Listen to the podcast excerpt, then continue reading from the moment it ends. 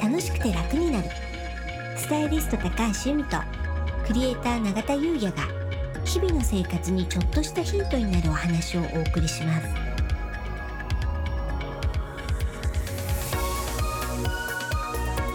こんにちは、クリエイターの永田優也です。こんにちはスタイリストの高橋由美です楽しくて楽になる。はい本日のテーマはうん13日の金曜日となります。はいうん、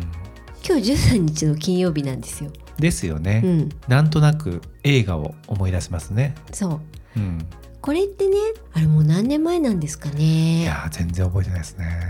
もう40年ぐらい前だと思います。ですようね、ん生まれたぐらいですかそう、だからそんなイメージですもん。うん私もね小学校の低学年から中学年ぐらいのイメージなんで、うんまあ40年ぐらい前かなと思うんですけど、はいもっと前かな。そうでねなんとなく13日の金曜日イコール縁起が悪いっていうのがなんか浸透してません、浸透してますね。ねこれ何がね原因かわかんないですけども、うんまあ映画ですよ。ですよね。うん、すごくないですかね、ねすごい。うん、でなんかそういった自分の中で思っちゃってることってあります、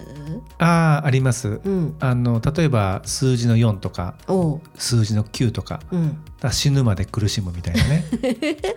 小学生の頃ってそう いうのね、うん、すごくなんか言いましたよね。でも本当は4って数字とうん9って数字めちゃめちゃいいじゃないですか、あでもまあそういう数比なのか、うんあのまあタロットなのかあれですけど、うんこう4ってあのこう四隅がこうあるじゃないですか。うんだからまあ安定の数ってすごく言われてる。まあ言いますよねうんで9って0から9なんで数字がなんで完全性の数って言われてて、うん戦術的にはいい数字ですよね。そうなので悪い数字なんてないんですけども、うんうんね、小学生の時とかねで僕のもともとあった実家の住所が、うまん、あ、静岡なんですけども、うん最後に4の9なんですよ。おうで当時は、なんかそう気にしてたんですけど、うん今思うとねめちゃめちゃいい住所だったななんてね思いますね。うん確かに、はい、うん、ゆみさんはなんか霊柩車が通ると、うん親指覚醒っていうのありませんでしたありました。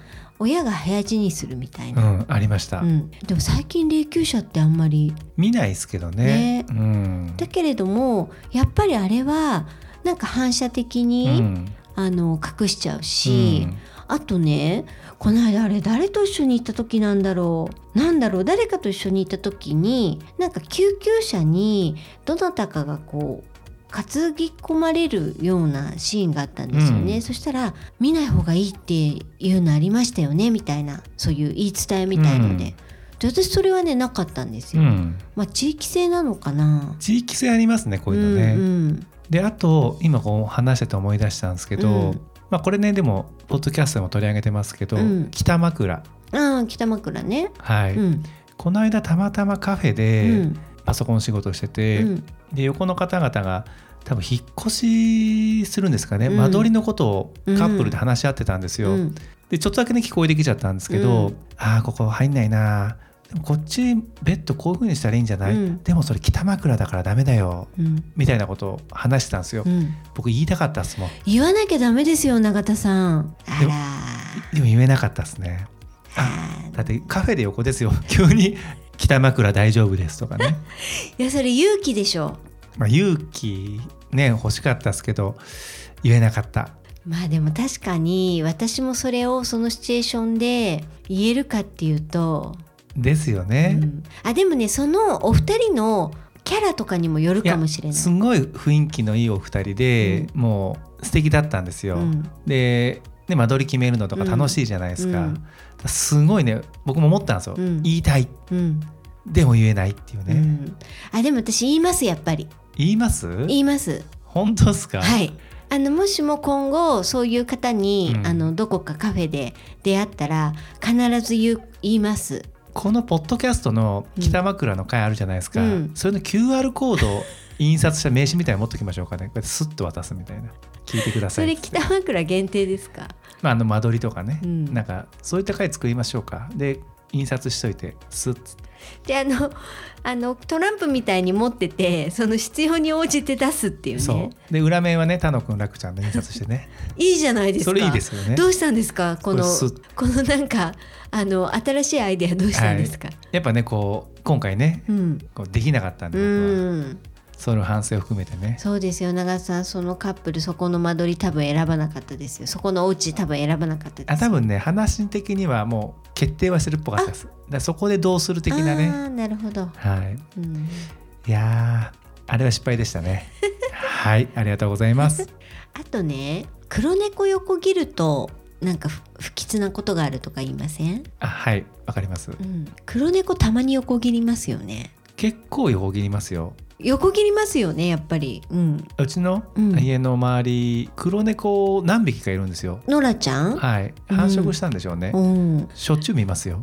しょっちゅう横切られるんですか、はい、特に駐車場うんで僕ちあの駐車場があの立体駐車場なんで、うん鍵でうこんうスイッチを押すと降りてくるまでちょっとだけ時間あるじゃないですか、うんそうそうまあ周りこう見渡してね、うんまあ、時間潰すじゃないですうか、ん、 そうそう大体いますよね本当ですか、はい本当です、うん、へえそういう時どうするんですか横切られたらあでもね黒猫はさすがにもう何とも思わないですよねあ本当ですか今はううん